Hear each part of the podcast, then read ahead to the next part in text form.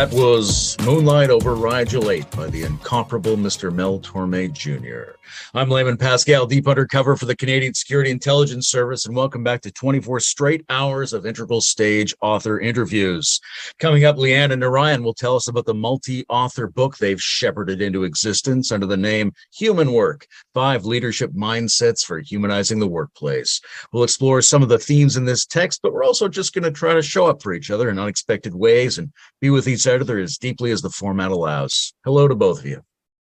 Hello, Layman. You're a layman. I guess the first most important thing to get out of the way is how do people get their hands on this delicious book? Leanne. Is this the time where I get to tell the story, layman? Please do. Yeah. So so here's here's the the nuts and bolts of it is there is a website where, that you can go to to choose where you want to get your book from. It's humanworknetwork.com. And there you'll be able to see where you download your book or get a hard copy from Apple, Amazon, etc. So it's out there in the world. Excellent. Finally. So I notice you went with an S rather than a Z for the word humanizing. Was that intentional? And follow up question What does it mean to be human? Wait, it's supposed to be spelled with a Z? Oh, Naryan, what have we done? Let's uh I'm just kidding. Uh we we chose to go with um the UK spelling or the non-American spelling throughout the whole book uh cuz I'm Canadian and Leanne's uh from New Zealand. And the follow up question What does it mean to be human? For humanizing the workplace, when we talk about humanizing work, um, we we sort of offer the definition that a human workplace is one that invites people to show up at their best, whatever that means for them, in service to the whole of their lives, both in work and and beyond, with everything they care about. So that's sort of the definition that we're finding uh, finding is most helpful right now. Of course, each person will have their own definition of what human means to them, and that's car- kind of why we're we're letting them define the word human, what it whatever that means for them. And who are you who are you imagining are the ideal readers of this book? Who's it for? Yeah. Well, this is this is interesting because Leanne and I kind of picture different leaders because we've worked with different leaders. So I was imagining people everywhere in the organization, people without positional authority, people with positional authority.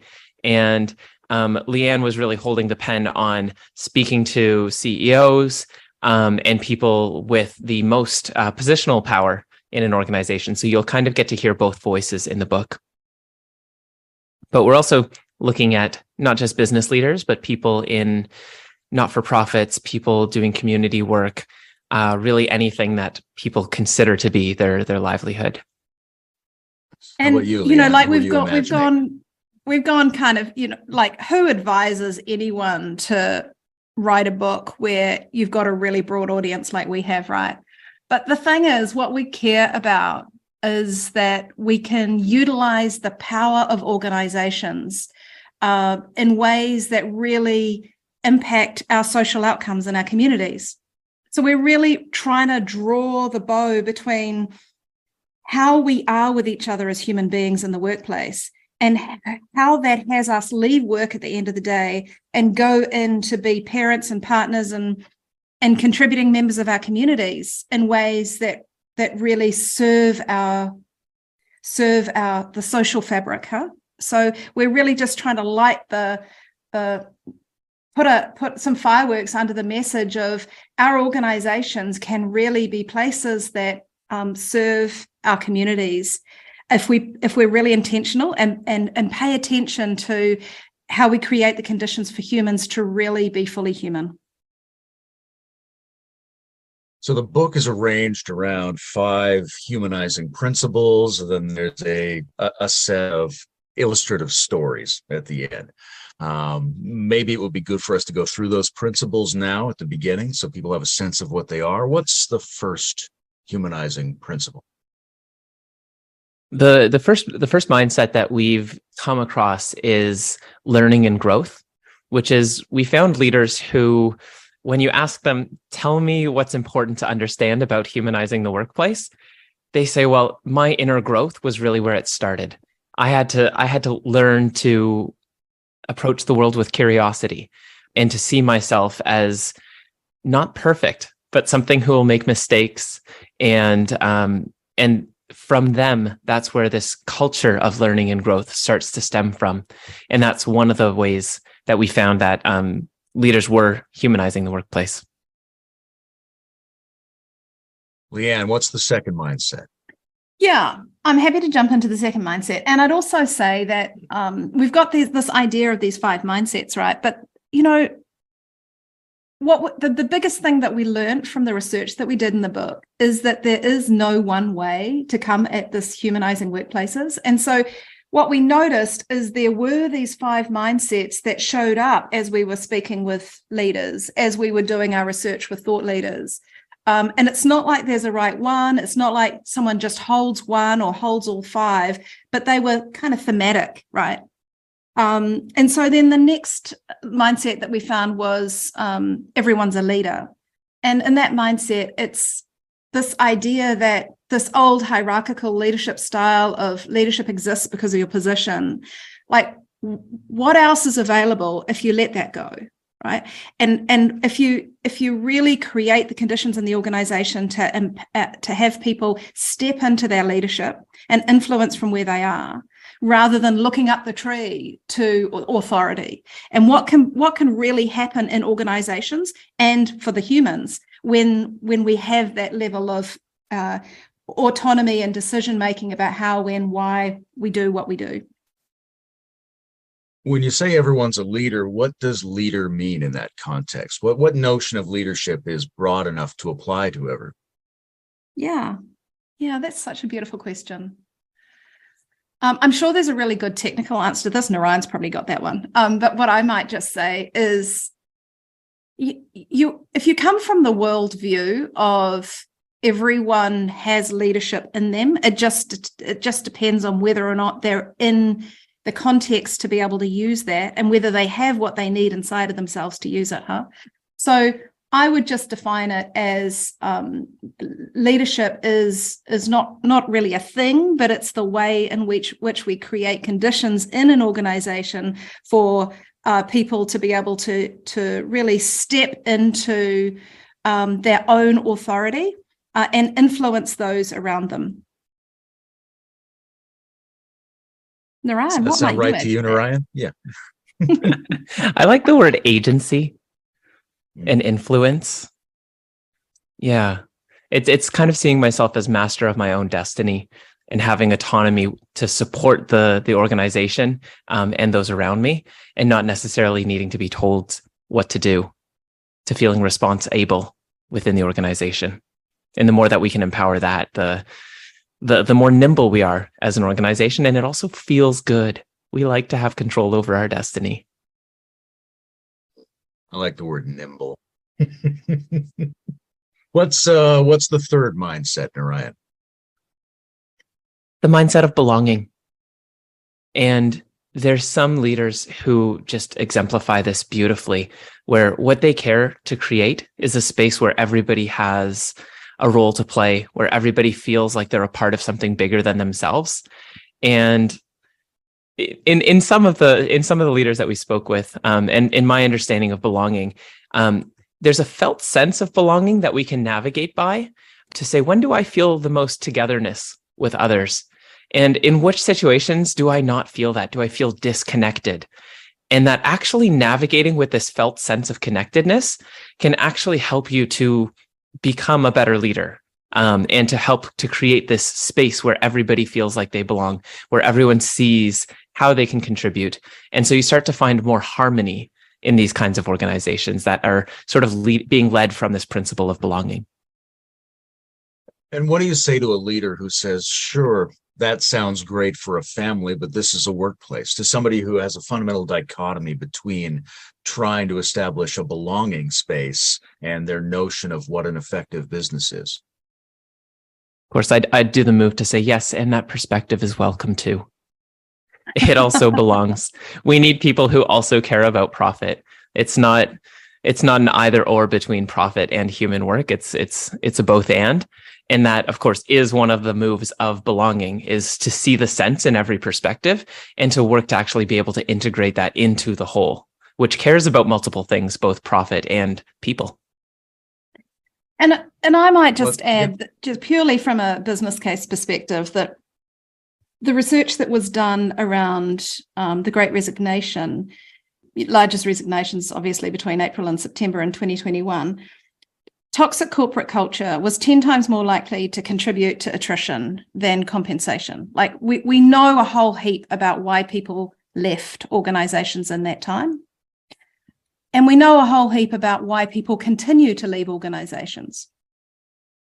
What we do know is that, uh, as part of that research, is that employees with a lower sense of belonging had a 313% stronger intention to quit compared to those with strong social connections at work. And, and the cost of um, replacing an employee is somewhere between 50 and 200% of your salary. That's Gallup stats. So you know, if you just want to put on a hard-headed um, view of of why is this good, belonging uh, is a a, con- a significant contributor to keeping good, good people. And if if we've got to replace them, it costs us money. I don't know how direct the analogy is between an organization and a human body, but I imagine if my kidneys didn't feel like they belonged and tried to leave, that I would be doing something seriously wrong and I would not be getting good results down the line. Uh, Leanne, what's the fourth mindset? Oh yeah, um, the fourth mindset is actually my favorite.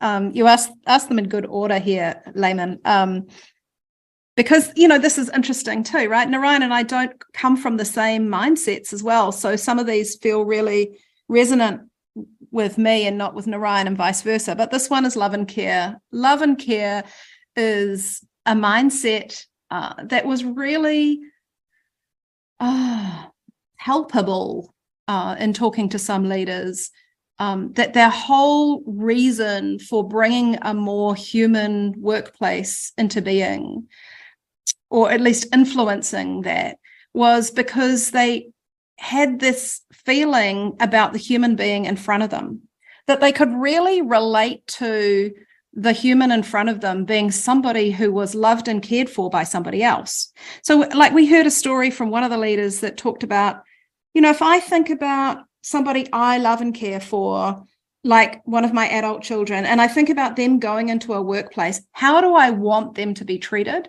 What kind of environment do I want them to be in? And then if I come back to my work environment, this is the CEO talking, and I see that there's a human being in front of me. And I imagine that that human being is loved and cared for in the way that I love and care for my adult children and I think about how I want them to be treated, imagining that that that, that was them in front of me. It helps me really bring in a way of being with this human being that comes from a place of love and care. Uh, and that's a really different mindset than a traditional view of a cog and a wheel, huh? like a resource in front of me to be used.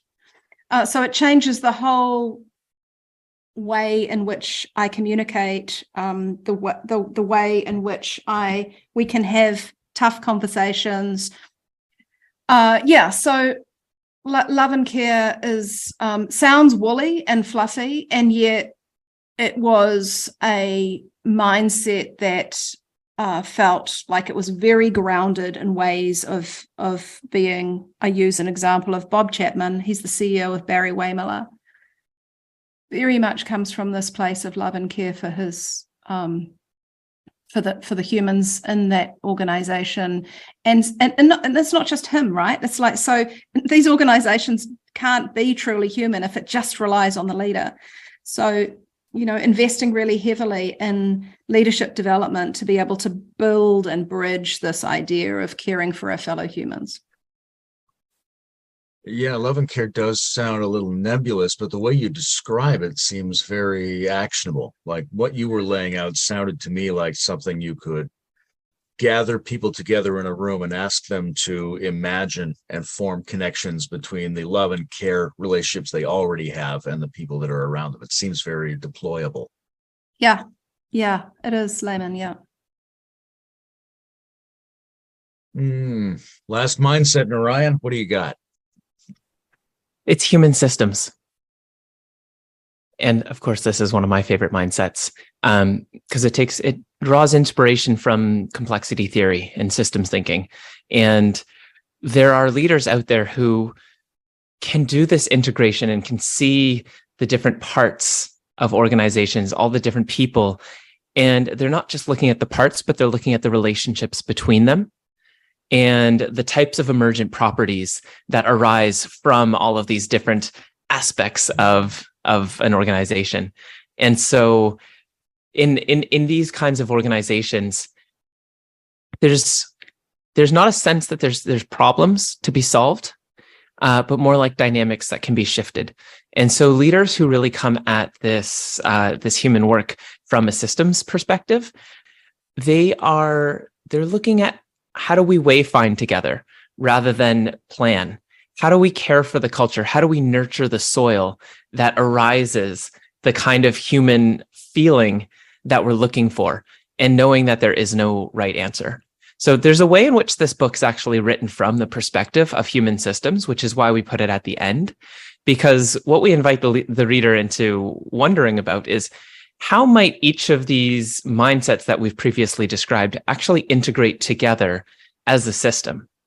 How does how does learning and growth mindset like there's people in your organization who may be coming at their work from this learning mindset how do they work with the people who are caring about belonging and how do those people talk to the people who are really embodying love and care and how do all of those pieces start to play together to give arising this this more human culture that people can actually feel and say where did this come from? Well it didn't come from this thing individually or this thing but it kind of came from everything everywhere all at once. And and what does it take to actually be able to do that with intentionality rather than just saying it seems like there's a lot of magic or coincidences going on in this organization are these mindsets um, you know uniquely slanted toward workplace and business organizations or do you see them as broadly applicable across all kinds of human groupings and activities? Definitely the latter. Like totally guilty. This uh this book ostensibly it's it's it's directed and uses a lot of examples from business and from uh, just workplaces but I kind of imagine that you could take the same principles and and apply it to human culture more broadly, or you could have a version of this that speaks about family systems, um, and that these are different mindsets that we may tend to view every aspect of our lives through. Yeah, and I just think I might add to that. I, I love that challenge. Um, we we wrote the book because we jump in, Naryan, if I'm speaking too much on on your behalf here, and you have a different view, but um, we wrote the book because we care about uh, the future um, of this planet and its humans, uh, and this this desire for a future that works for everyone. We happen to choose the workplace as a powerful place to make an intervention's the wrong word, but you know, like to draw attention to this human element is the workplace. Because uh, people spend 80,000 hours there uh, over their lifetime. The only thing that eclipses that is sleep, right? So choosing workplace seemed like a, a good place to have this conversation. But of course, so many thought leaders have talked about aspects of this in other areas of our life. And it seems to me that if we really care about the world working for everyone, that we bring these mindsets to the way in which we engage with the person who's serving us in the supermarket or the person who knocks at the door over dinner time to, you know, f- fill out a survey or, you know, like imagining a world that works for all humans um, if we if we're intentional about that then we I, I agree with Naryan that you know we can just use these mindsets everywhere. A lot of um, there's a lot of very open phraseology in this book. Of you know, there's no right one right way. These things are experiments. Um, how do you strike the balance when you're writing between being super open and super inclusive versus on the other side being very definite and trying to make a, a specific argument for something you're passionate about? That was part of the challenge of writing this. We were a part of a book team of about 10 people, and we actually each had different perspectives on that. And so the act of integrating different perspectives um, we ended up we ended up moving a bunch of the perspectives that were more strongly worded into the website where they could sort of stand on their own and part of the reason i think why we chose to use this open language is because it really is contextual it really is quite nuanced and we're hoping that that's actually going to spark the beginning of a conversation um, and hopefully not not necessarily alienate readers, but we're hoping that there is enough concreteness in the practice sessions um, that people can actually try some stuff out and then say, oh, oh, this is what they mean when they when they kind of point at this, because um, you're starting to see it in your own experience. So I'm hoping that the concreteness comes from actually trying this out yourself rather than relying on, oh, there's this one story where it went down this particular way. But in this other story you tried the same thing and something different happened or and and that's the, that's sort of the complexity coming into it once again. But leanne I, I, see you thoughtful there. Yeah I've, I've got my thoughtful face on haven't i? Well i'm i'm thinking about like we would have loved to have written the you know here's the five step book towards making work more human. Like just do this. But as naryan says the context is different everywhere i think that we've ended up I, I really love your noticing layman about open phraseology because i think that is where we've we've ended up for fear of um, telling people how to do it um, without the context. So the balance that we tried to s- strike was talking about practices. So in each mindset there's a section on practices that we've learned about um, that support this mindset. And I think that's as close as we can get to, to really authentically being able to, to support leaders here. What we really hope is that um, people won't just read the book, but they'll read the book and they'll they'll start with experimenting with some practices. Um, ideally, what they'd end up doing is create a team from across the organization to just explore more about how they might um, you know how they might experiment their way towards becoming more human together. I imagine there was a lot of material that didn't quite make it into the book what almost made it into the book what did you leave out that you almost included what was on the edge I want to say the why chapter, Naryan. You might have a different view, but um, one of our one of our gorgeous teammates, Richard Dent from Australia, he wrote a beautiful chapter on why this is important. Uh, and it was beautifully written, and um, it was obviously a different voice. And you know when you read those books and they're edited chapters and you know well this chapter's written by this person and this chapter's written by another person. So you you know you're expecting different kind of ways of writing and we didn't have this book wasn't that. This book was like a whole kind of story about making work more human. So sadly we made the call to to take out richard's chapter on the why uh, and actually um, a whole heap of other material that was written by other authors so that we could get a bit more of a coherent story and style. So there was a whole heap of that that was cut, as you rightly say, but the context of the why is so important. But people can read his chapter and another chapter on the numbers, you know, like the business, the pure business case around this stuff on the website, humanworknetwork.com, just in case anyone's forgotten. and and the learning and growth mindset when we ended up saying, you know, mindset seems to be the way to go, that that one was like three times as long as all of the other mindsets just because we act like we come from an organization that's quite steeped in adult development theory. So of course we had pieces on ego and identity and it was it was very well well versed um, in in dancing lightly with your ego uh, but uh, that made it also onto the website too So you're obviously different ages and have different experiential backgrounds, but I'm curious in regards to this notion of humanizing workplaces. What's the what's the most dehumanizing workplace that you've been in? well, I'm I'm happy to to kick us off here, and um, it's actually not that it was dehumanizing, but it was the thing that really lit the fire in me about human work. And so I I graduated as a chartered accountant and um, after university went and worked for four years i lasted four years I, and in that time i became the young chartered accountant of the year and you know like i was really like going for it uh, but the thing that became less and less tolerable was every morning when I'd go into the lobby, I felt like I left 80% of myself in the lobby and took 20% of myself in the lift. Because uh, going into the work environment, I was well valued for how much I charged. Uh, every six minutes is how in professional firms we do it here in New Zealand. Uh, and the rest of myself that could have contributed so much to the business was just um, unwelcome and um, and I didn't feel safe to to to bring all of me in. Eh? And so after about four years, I just ran out of the capacity to just take half of me with me.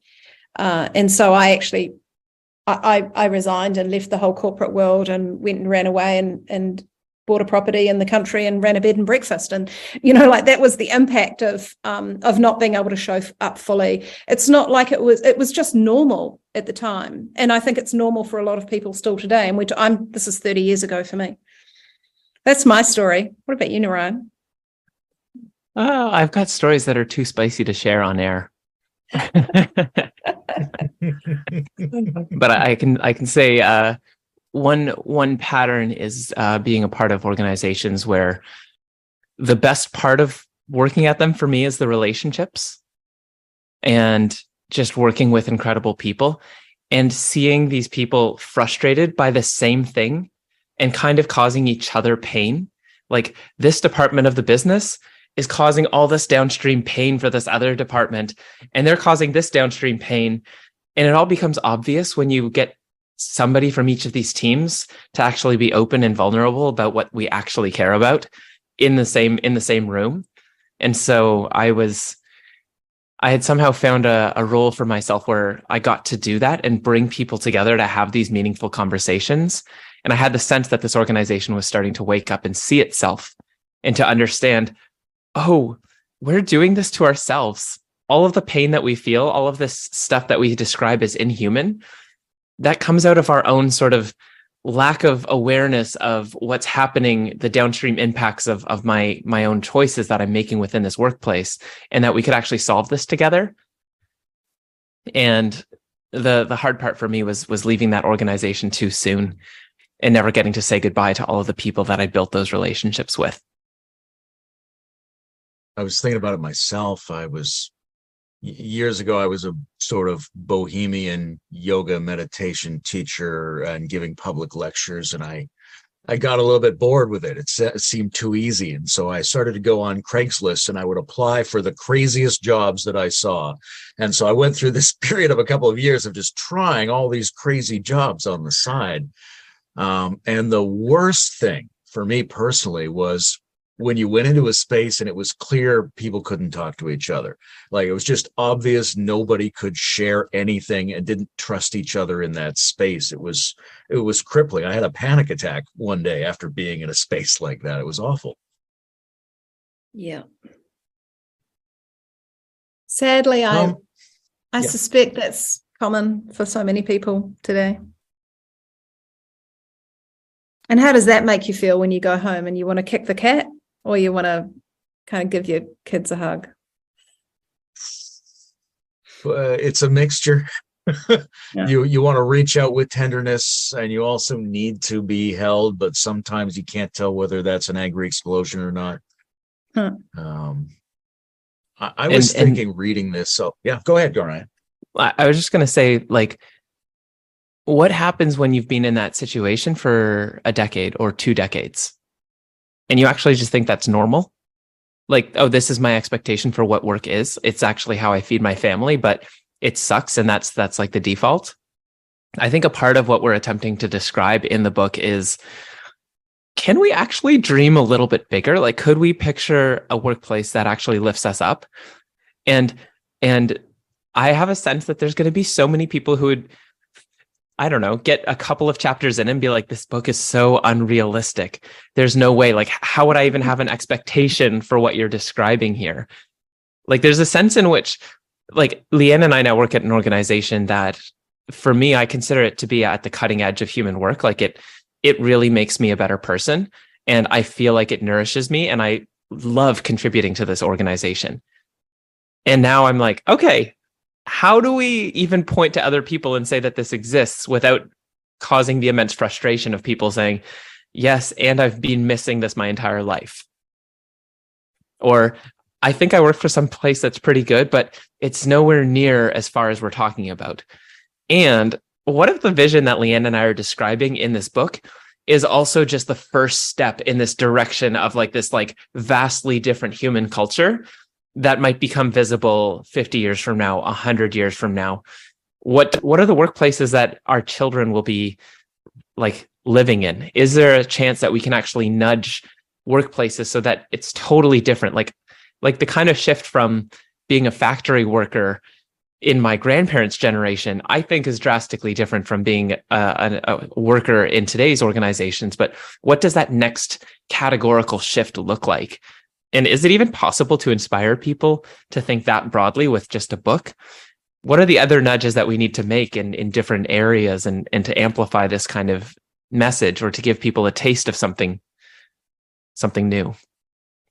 I think taste is a good word. That's the that's the sense I got from this book that you're you're sort of dipping your toe into the flavor of something that could be, and that's um, I mean, it sounds so aspirational that your heart cries out for it, but at the same time, you're suspicious. And these people you mentioned, Naryan, who've been in these uh, dehumanizing workplaces for decades. H- how do you? You mentioned getting and communicating to them. How do you communicate them? How do you communicate to somebody who's been sort of underwater for so long it doesn't make sense to them there's any other option and they kind of don't want anyone else to have the thing that they were denied anyway And and if that's the leadership in an organization, what kind and and their best dream for an organization is I don't know. what is their best dream for an organization? What is the aspiration for them? How do we how do we raise our bar for what should be aspirationally possible? And I think there is a generational shift. Um, I don't have any data to support this, but I think people are are noticing that Gen Z has different expectations for what they want in a workplace and that it's almost palpable how unsatisfied they are as they step into the present day workplace and what does that next generation of leaders look like like are there people paving the way where they can say hey we have a new attractor point here this is a different kind of organization and it's going to be so attractive to talent that everyone's going to want to work for those organizations like i actually foresee a human work model um, that outcompetes the sort of business as usual model right now, and it could sweep the world if it if it becomes uh, tangible and and like you would know that this exists, and you actually had the option to choose. Hey, I'm gonna graduate university or I'm going to leave high school and I want to work in this type of organization. It's kind of like all the people saying, I want to work for a startup now. It's sexy, it's cool, and it's attracting the talent what if the next thing of the next version of startup is a human organization that really does have this this sort of north star of workplaces that make everybody better um yeah i haven't i haven't described that dream before but that's coming up now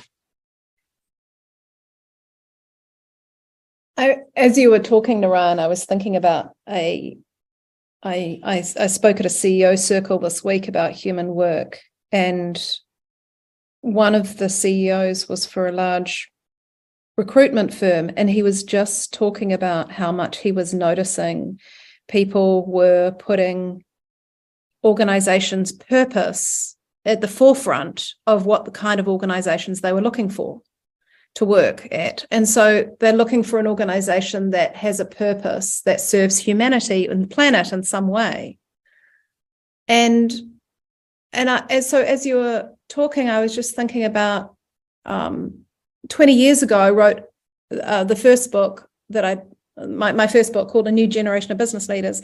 And in that, um, I I spoke about this idea of business leaders caring more than just about profit, caring about contributing to the world, either um, in the community or environmentally or internally, like the kind of thing we're talking about now.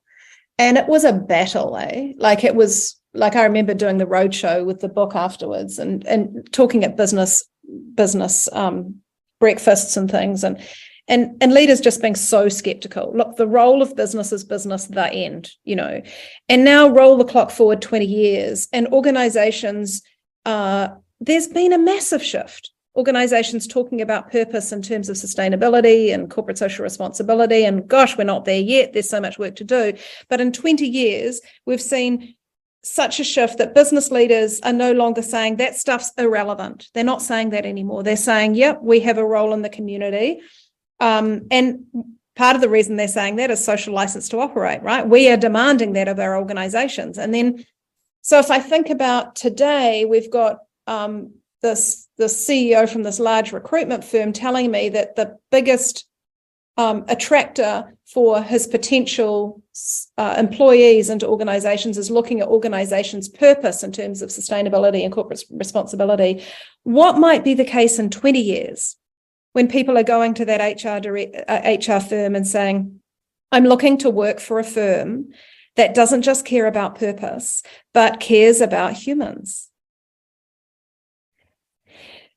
Yeah, that's the dream.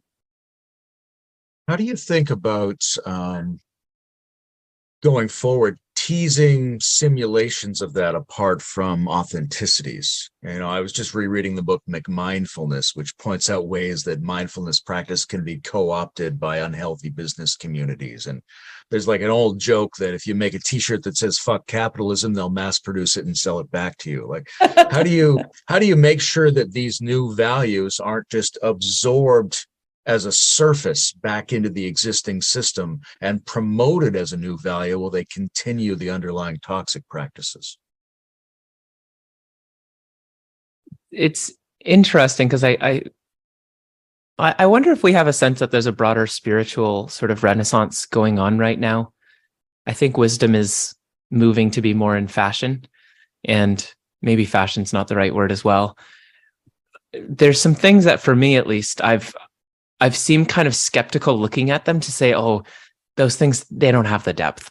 I, I'm not that interested. But as I go closer to them, there's always goodness that I can see, that I that I can find within it. Um, even the ones that like, oh, that's such a such a cliche hippie community over there. You make friends with the people there, they're doing their best. and there's something that they're tracking. And maybe five years from now they'll be embarrassed about all the stuff they're into right now and and that would actually signify growth. And yeah I, I wonder about i wonder about the dynamics. Like is there a way that we we can fool ourselves into thinking that we're doing the right thing and it's still not being there? Like i think we're actually on the edge of something and so i don't have a lot of certainty that i even can discern what is more wholesome versus what is less wholesome. Maybe it's partly because I'm still trying to transcend and include and say, yes, we do have need for coercive power structures within organizations that helps things get done faster. And I wish that there was a deeper platform of collaboration that we all actually feel like we're equals working on the same team for something broader and that we can actually opt into this and power dynamics always look different as you as you get closer to them um, so that's that's a non-answer right there. I've got another non-answer. Um, nice. a, a couple of things strike me. One is um, people are not stupid. And so, you know, organizations that proclaim human workplaces and don't walk the talk, um, I just think that's pretty obvious that that's not sustainable. Um, if people are looking for a human workplace, um, you know how how do people do their research about finding these places? They go and talk to people, right? They that they don't just kind of accept the job uh, if that's what they're looking for. So I don't think we're going to get sucked into that. But what I would say is that um, Naryan spoke before about the firm that we work for, Cultivating Leadership. Um, it it attracts people who care about human work. Um, but not everyone is up for the kind of human workplace that um, for instance comes from a love, from a learning and, and growth mindset you, you know like um, robert Kegan talks about deliberately developmental organizations cultivating leadership is one of those we work hard at continuing to learn and grow it's just part of who we are and if you weren't that way inclined it would be a pretty difficult environment, I think, to work in. And so I think what I'm trying to say is meeting people where they are. Um, and so if a leader wants to move in this direction of human work, um, and that but they want to do it from a from a less than ideal place in my view you know they want to do it because they want to they want a, an attraction policy uh, they want to get better at attracting good people and so they haven't really got their heart and soul into the idea of human work, but they want to play with at least the PR angle of it. Um, my feeling is great. That's where they're, they're they are. Let's start there. And and can we help? You know, like th- this is what Naryan and I care about: helping organizations to become more human, right? And and so, can we help that leader from where they are even though what seems safe for him because of his board of directors or what, whatever social context exists that he that he hasn't really got his heart and soul into it but he really sees that taking a more human workplace uh, approach is a good thing to do um, i think that can lead to real goodness and so it's not really up to us to judge um, judge the kind of motivation huh you do bring up something interesting, which is that each mindset actually has a shadow. Yes. We wanted to write more about that in the book as well. And there's there's something that by our discernment would be we would consider to be the healthy expression of this, but there is also the let's do this, but from the wrong place.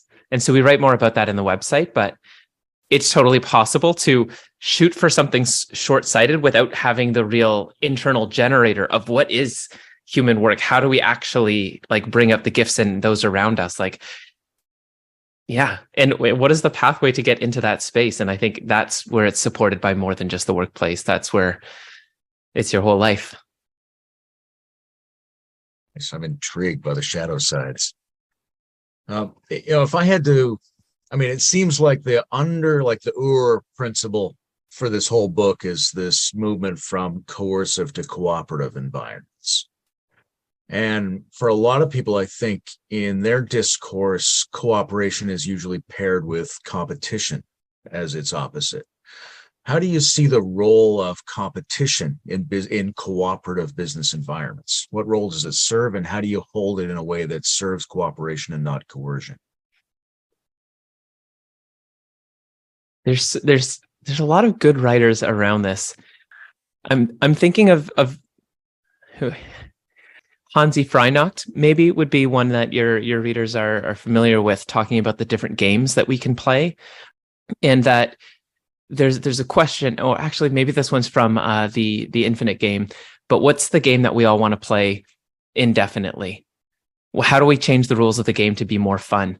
Competition can be fun and can serve a purpose, but if at the end there's a loser and you really don't want to be the loser, and somebody's a winner and it's kind of not satisfying to be the winner because nobody wants to play the game with you anymore that would be sort of the the coercion the coercive model the competitive the competitive model um, without a grounding in actually, but we're all human here and we all deserve to play this game. Um, we all want to play something with each other. So I've played Monopoly. I've I would hate if Monopoly was my entire life, where there's one person who wins with all the money at the end of the world, and everybody else has basically gone bankrupt and wants to flip the table. That's not a world I want to live in. But I am very happy to play to to live in a world where we can play Monopoly with each other, and maybe we can even bet money on this Monopoly game, and it's very competitive, and we can lose ourselves in it. But then we cook dinner together, and and everyone's fed. How about you, Leanne? How do you think about competition? You know, the beauty of having at least two authors in a book is that um, you don't each have to be able to hold the whole. And in a way, what I've said is not true. Um, Naryan and I hold a a whole together, but there are pieces of this book that have Naryan's voice much more strongly over them. And this model of coercive and collaborative is new to me. And I feel like a babe, really, in the woods, just trying to um, find my way through what that looks like and in practice is. Um, and so I'm very happy to leave this idea of what competition looks like in, in a collaborative way of operating to Naryan. This book has really um, stimulated my thinking around the quality of organizational spaces. And one of the things my partner does is look after the telecommunications for the local municipal government. And so I get a lot of information about the decision making process of the town council. And it always stands out to me that being awesome is not a criteria for anything they're planning on doing.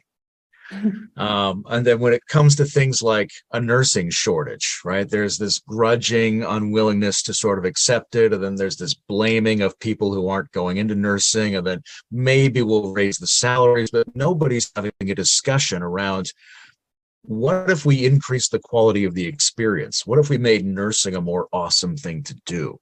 Why why is it so difficult for us socially to have that conversation? Is it just because it's so easy to track the money and so difficult to track quality or what is it?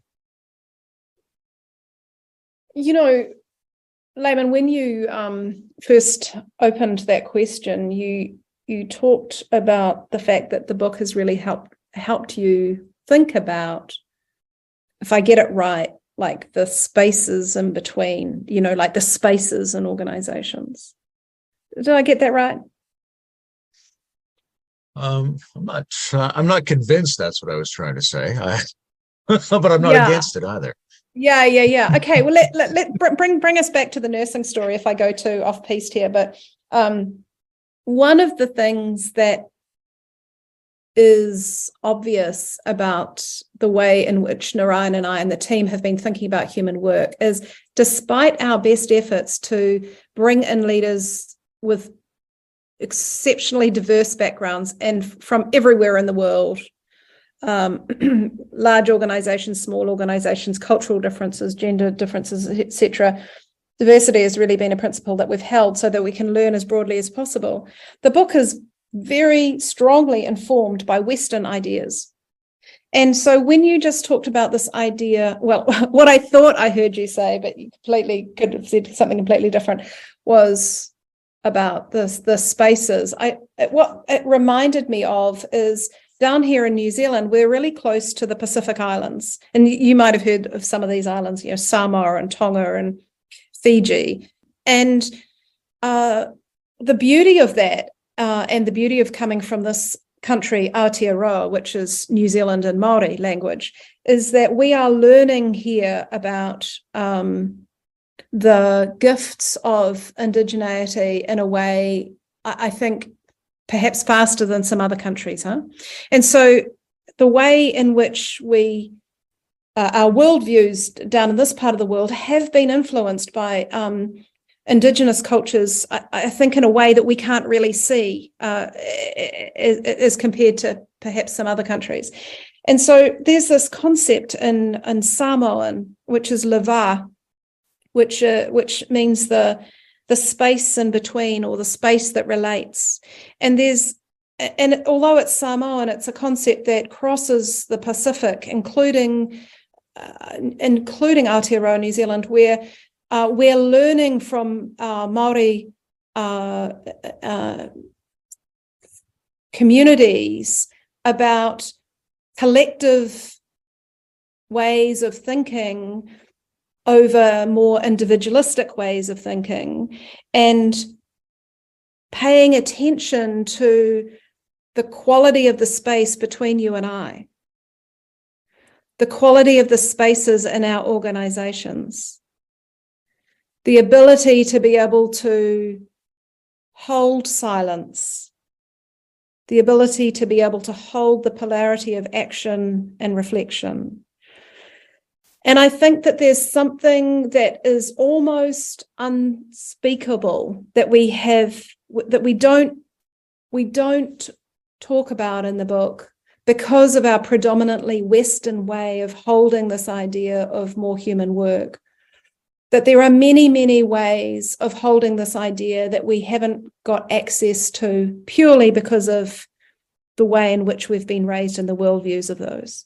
That I think Indigenous communities often can hold much more easily than us. So I completely took us off on a tangent there, Layman. You wanted to talk about nursing, and here we are. We're talking. About. Well, no, there were there were intersection points there for sure because I okay. think you know the quality of the interpersonal relationship is one of the things I was trying to get at. But my question, yeah. and maybe Naryan can take a crack at this, which is why is it so difficult for us to foreground conversations around quality of experience?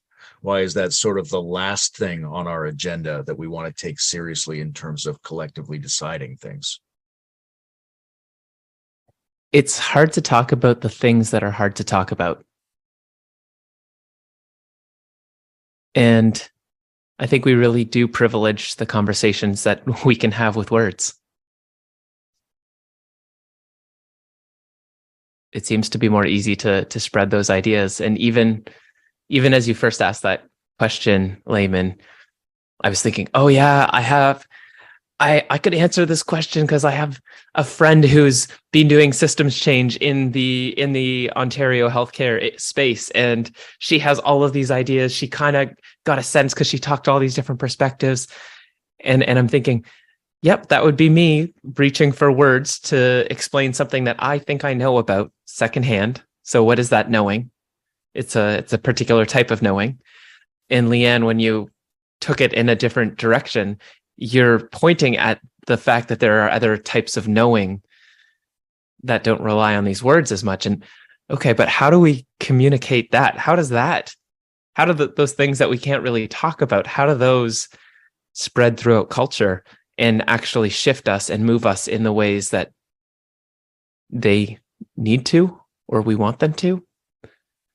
And that something is going on in Aotearoa where there is, are different ways of knowing that you're sensing are starting to permeate the culture there. And I, I mean, even our earlier language of can this book offer a taste of something? Like taste to me would be that that other way of knowing, sensing of a potential that the words didn't quite do it for me you described it. It's not something that I actually know, but I feel my heart is connecting to something.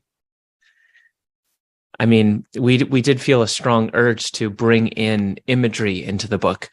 Um, so Jessica Fan from from my learning community, uh, we we invited her to read each chapter and to produce an image that sort of her heart was able to produce from her integration of what she understood this to be pointing at. Um, and i wonder if if there will be people who linger on the imagery or who actually use that as an access point into it. But how we do that broader in culture oh that's a that's a beautiful question. It feels to me as i listen to you naryan that we are pointing towards this idea of um, I, i'm getting clearer anyway that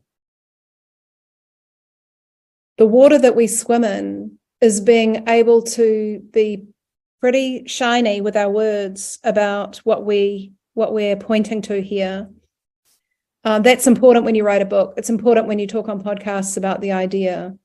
And as we're slowing down in this conversation, it feels to me like we're getting closer to the essence of the book. Uh, and we don't always have the patience and the tolerance for the slowness uh, with the leaders that we're talking to who are coming to coming and saying, how can we make our organization more human? Um, we're used to pace and answers. And what we're offering here is a taste and a direction uh, and a flavor, which could be really frustrating for people. Yeah, it's a challenging invitation. One of the things that came up for me, Naryan, when you were talking about language, so about, you know, there's a mysterious interplay between what we can experience and what we can say. And then if I broaden that out, there's something like a mysterious coupling between uh, social structure in organizations and the experience of being in organizations. And when we're dealing with mindsets, we're dealing with something that's more, a little more subjective and intersubjective, as opposed to the actual organizational layout. Now, I assume when you're writing a book like this, you don't want to ostracize readers by telling them how their organizations should be run.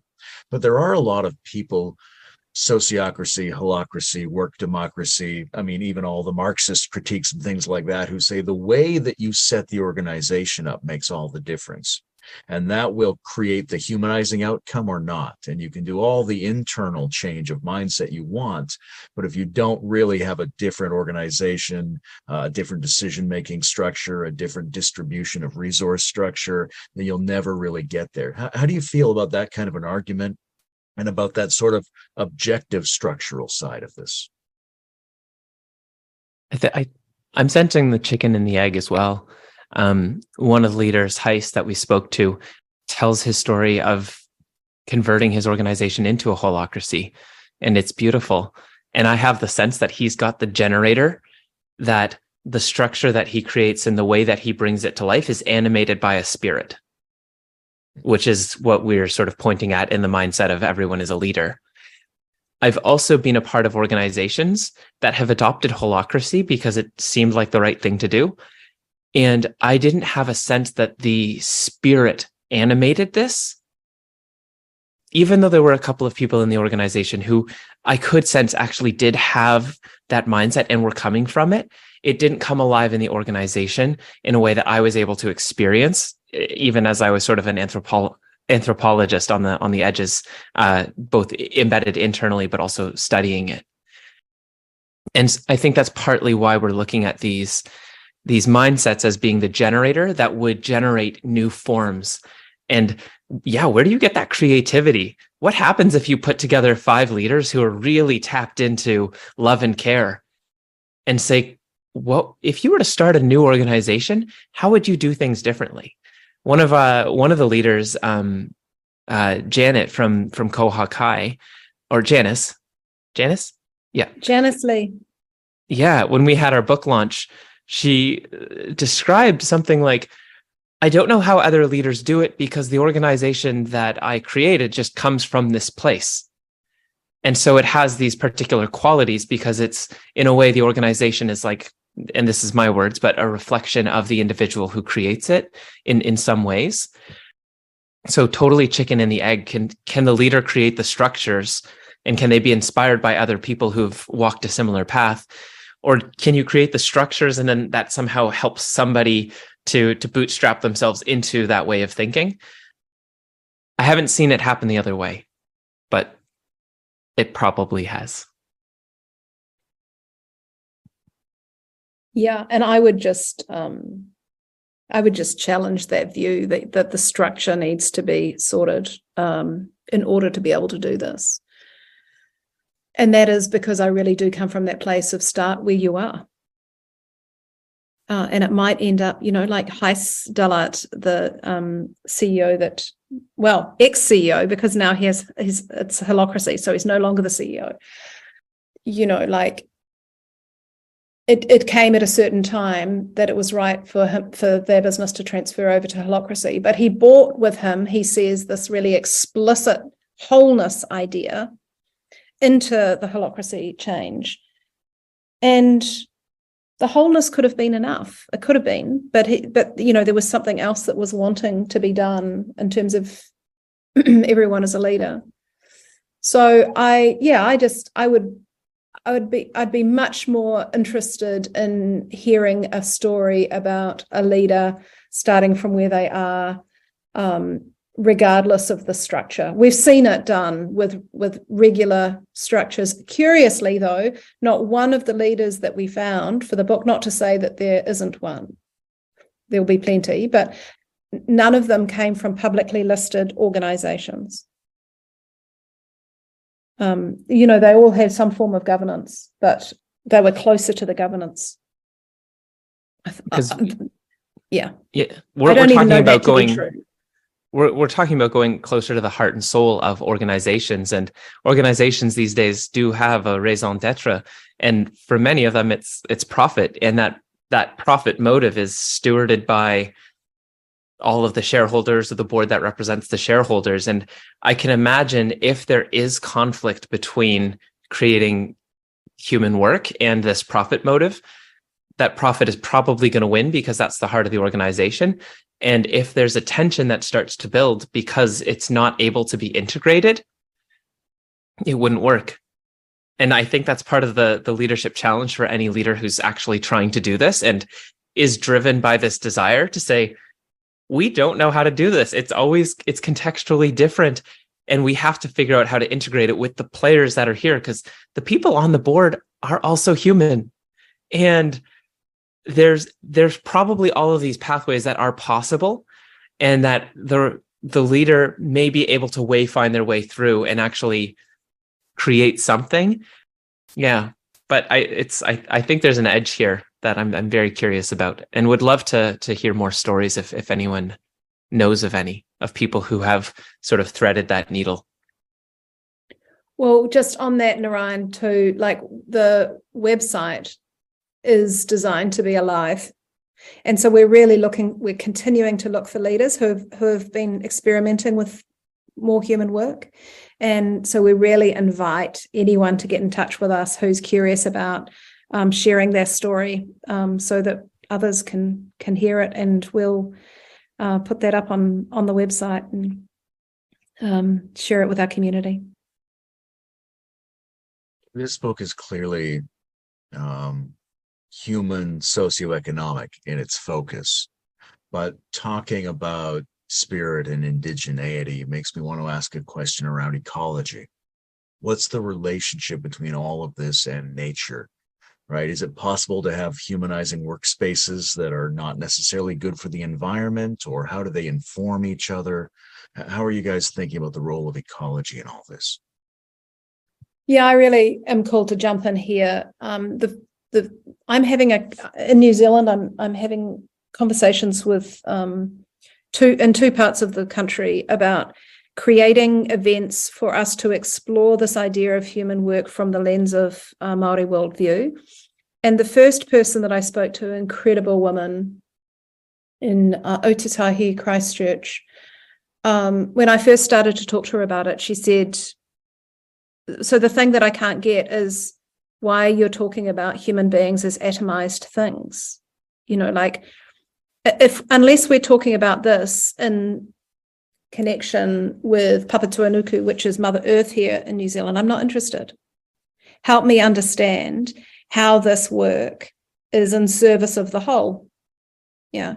And this idea of breaking things down so we're only talking about organizations or we're only talking about humans was just, you know, like she just couldn't hold that in her mind.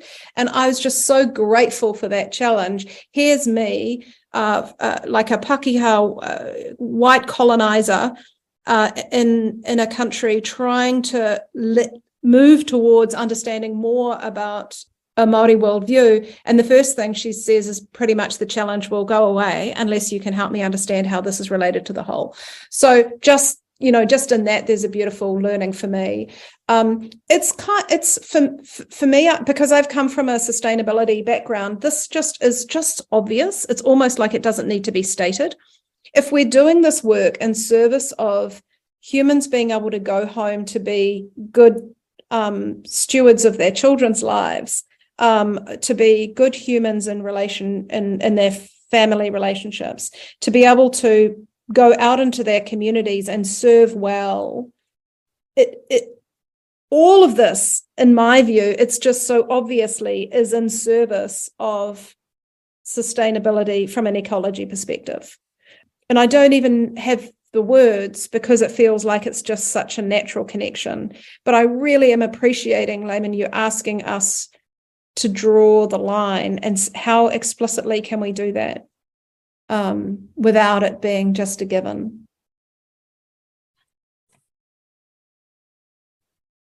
Maybe that's the next book. yeah, maybe. Humanizing the environment. Scratch that. That's the worst idea.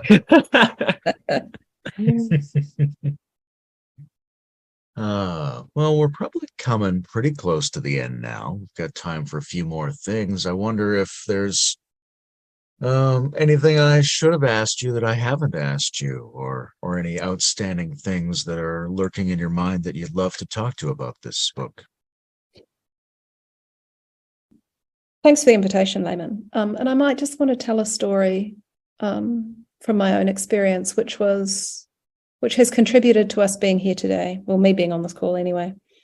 And that is when I had my first child when I was 30, I I had the experience that I was overwhelmed to the degree that it was the first time in my life that I felt like I was faced with something I just couldn't do. And that was pretty rough for an overachiever. And it had me think deeply about how it was for other women who had given birth in not supportive environments because I gave birth in an incredibly supportive environment. I had a partner uh, who I could rely on completely. My mother was living with us. Um, I had a, a, very privileged education. I had everything. I had the from a socioeconomic perspective. I had what I needed, and yet I was just so overwhelmed with this. Um, six months later, uh, I was looking for places that I could contribute to women who were in this vulnerable situation. And I found myself for some years volunteering in the world of domestic violence. Uh, and I would, with another advocate, go out um, once there had been an arrest for domestic violence and work with the victim and her children generally um, to help them find refuge space and that kind of thing. I tell this story because uh, it was my first exposure in my life to other humans not having their needs met uh, physically, emotionally, psychologically, from a safety perspective. And it opened my eyes to compassion in a way that the human being in front of me before, the way that I viewed them was sort your shit out, um, you know, get with it, um, meet your KPIs, you know, like what, what, just just do the job because you know, like we're all capable. We've all had these experiences where we all know how to um, contribute here. So do your job, kind of like that. Uh, and I happened to be on the board of the most right wing political party in New Zealand at the time. Like, you know, like everything about me was pretty much just sorted out. And then I had these years in domestic violence, and I and I what I realized was that, uh, and this just seems so so dim in retrospect, but actually everybody's got a different story and not everybody had a privileged upbringing like I did. I did not know that. So my expectations of the human in front of me was that they had everything that they needed.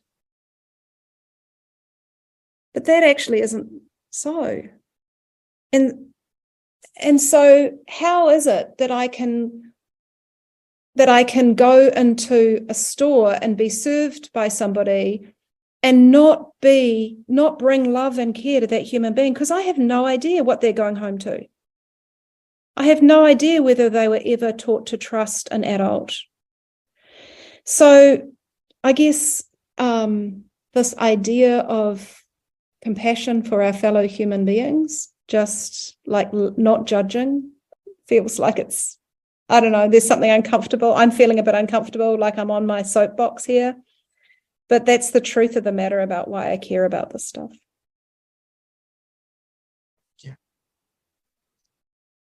Any any final thing you want to bring into this, Naryan? I'm just really appreciating our our space that we've created today on this on this podcast. Um, Leanne, I always it, it's always new listening to you share about about this book, why this work is important, and it just it feels so much like it's a, a learning journey. And Layman, the questions that you've asked have helped us to to open up some some deeper deeper facets of this. Um, and I can't wait to see what continues to evolve from these these dialogues these conversations and what kind of ripples it may create in the world Mm, so feeling a lot of gratitude. Me too. I'm very grateful for how much you both brought into this. And also the book is it's got a very nice flavor and I'm I it's exciting the future that it suggests. And there's a very interesting balance between the broad applicability of the principles and the and the very concentrated, very real need to make these changes happen in the workplace, which is where uh, most people spend most of their lives and also where most of our civilization seems to be hung up. So I appreciate the work that you two have been putting into this. Thanks very much. Thanks for having us, Lennon.